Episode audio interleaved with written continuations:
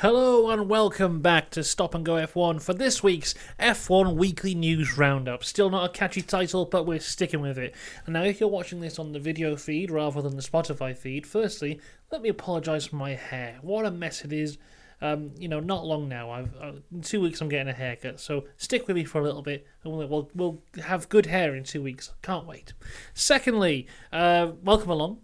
Also, make sure you click subscribe. And also, a video went out yesterday on this very channel about um, what happened, what would happen if F1 still only had seven races a season. It's a bit of a silly one, but it's fun, and there's some really interesting stuff in there. So go check that one out once you're done with this one. Now on to the news, and it was a rather quiet news week this week, as you may expect during this low point between races for what has seemed like seven years. But we have got some big stories coming up, including and starting with F1's new agreement with Paramount Plus. Now, what does this actually mean is the big question around this agreement. And interestingly, they haven't really come out and said this is what we're going to be doing. Um, a lot of people are like, oh, this is the end of Drive to Survive. Well, I don't think it is. I think this is more surrounding broadcasting rights. Now, Paramount Plus have had this interesting relationship with F1 for a couple of years now, where they're very prominent uh, in sponsorships, uh, not on cars but at tracks. I especially, especially, especially remember Silverstone. I don't know if it was last year or maybe last year and the year before, but the final two corners before the start finish straight. When the camera would pan to the left, there was just this huge billboard advertising Paramount Plus, and I think it was like you can watch South Park if you want. It's like whilst the rate's going on, and ever since then, it's got more and more and more to the point now where there's lots of Paramount Plus stuff everywhere. Now, what I think this actually means in terms of what they're going to be doing, if you're from the UK, I imagine very little. If you're in the US, I think it'll be a big thing for you. Currently, the US Formula One broadcast rights are held by ESPN. That is a contract that will run until the end of 2025. Now, I think this Paramount Plus uh, deal here is setting up so that in 2026 the rights will move over to Paramount Plus from ESPN. I think that's all it's really going to be. In terms of UK, I imagine nothing will change. So I don't even think you can get Paramount Plus over here, and the rights will probably stay with Sky uh, forever because you know they've signed a deal with uh, the devil there. Bernie Ecclestone gave away a long time ago. Personally, I just I know there must be huge money, huge money in these broadcast contracts, um, but I think surely F1 would make more money if they just released F1 TV everywhere and then just got all the money themselves, especially with this huge new audience they've got. Because I subscribe to F1 TV now myself from the UK one, which is like £2 a month, and you have access to pretty much every race from 1980, then the season review of the 1970 seasons, which is just very interesting. And you know, only two quid, so that's fine. But if you were to add on the broadcast rights on top of that, I mean, they've got a great little service there. It works really well. I mean, there's no app for a, on a smart TV in the UK, which sucks. But apart from that, it's going pretty well. So I really don't understand why F1 aren't taking the plunge on themselves. Why they're still kind of serving it out to other people. Uh, I think because I don't know. Obviously, I don't know about Paramount Plus, but surely that'd be more than F1 TV subscription. But they just, these contracts they get must be multi-billion-dollar contracts here. There's some um, there's some quotes here from some people. There's a, a Paramount representative has said the partnership exemplifies F1's ongoing commitment to exploring new avenues to help promote the sport and appeal to new audiences. That's a great quote there. Fantastic. Let's move on to some actual F1 though.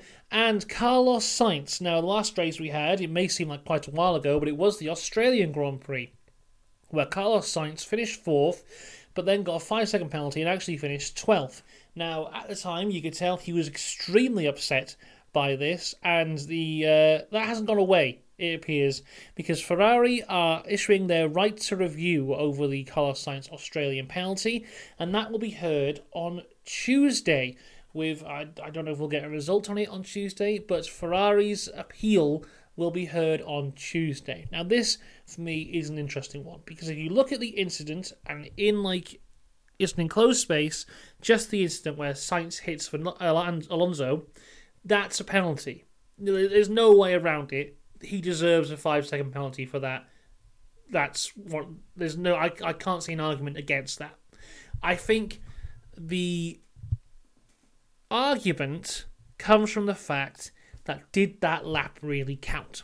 Because despite the fact that he hit Alonso, that didn't really count. Alonso just went right back to where he was. We all got reset, and it was fine.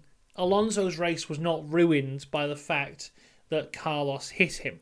Now, then we get into the whole topic of do you give out penalties for actions or do you give out penalties for the repercussions of the actions? And F1 normally falls on the side of we give out penalties for the action.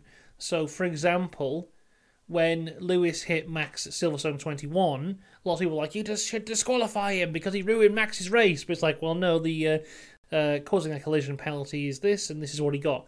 So it's not about how what happened in the accident; it's about what led up to the accident.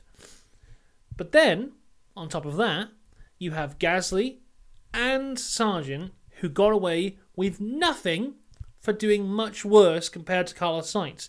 That could be an interesting point of appeal there. Quite frankly, I'm shocked that Alpha Tauri haven't said anything because Logan Sargent took out Nick de Vries there in a race where they could very, very, very easily have scored points considering the amount of people who didn't finish.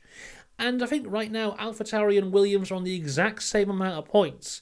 So they are really their rivals. The fact that Alpha Tauri have said seemingly nothing about this to the media, to the FIA, to anyone, I mean, Logan Sargent should have a grid penalty for the next race, but that's going off the topic there it's a very interesting one of did that lap actually happen or not? Because you ask Gasly, Ocon, De Vries, Sargent, yes, the lap did happen because that's the lap that they went out of the race. But for everyone else, apart from Carlos Sainz, it didn't. So I, in my heart, I don't think this penalty will be going away on Tuesday, but we shall have to wait and see. And finally, the last piece of news here is around McLaren, but not McLaren F1 team, McLaren IndyCar team, because they have revealed the liveries that they will be running for this year's Indy 500. Now, if you're watching this on YouTube rather than listening on Spotify, here's a photo of them. Wow, look at this. So there's the free IndyCar here, and what you what McLaren have gone for, instead of going for like a 60 year thing, they're focusing more on the Triple Crown. Now, the Triple Crown is often argued of what it actually is. Well, only one point is argued what it actually is. Two points are considered set in stone, and they are winning the Indy 500 and winning Le Mans. When F1 comes into it, that's when there's a little bit of an argument of what is or isn't considered part of the Triple Crown.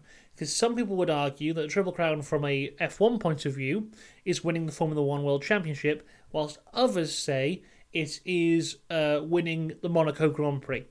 You can argue amongst yourself as to which you think it is. I don't care.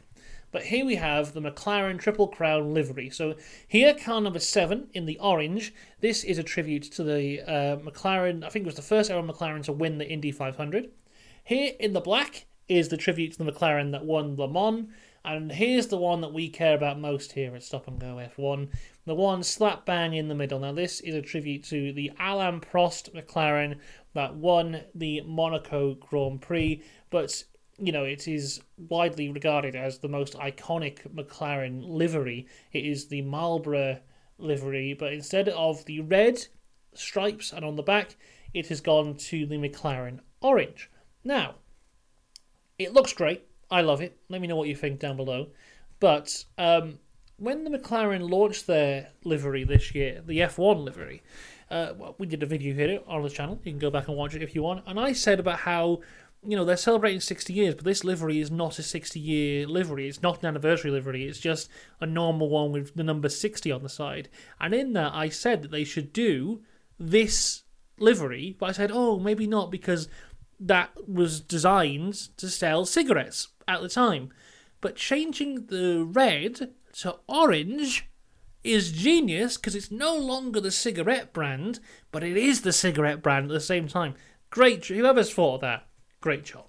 I don't think it looks as good as it does in red, but I understand why I've gone to Orange, and I think that was the right thing to do. Let me know what you think, of course.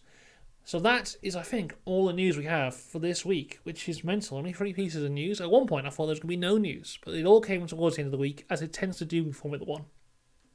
So we've got the video out at the minute about the seven race F1 season. Next Friday, there is a video coming out that I spent a little bit too long on about the mistake that Williams made that led to their downfall. So that's coming out next Friday. So make sure you stay subscribed to that. Next Saturday, I'll be up here with another F1 weekly news roundup, as long as there is some bloody news. Then the week after that, we've got a race again. Remember what they're like? Remember F1 races? Oh my goodness. I'm sure they're fun. So that'll be great. So make sure you subscribe for all that good stuff. And until next time, have a great weekend. Have a wonderful week. And I'll see you then. Goodbye.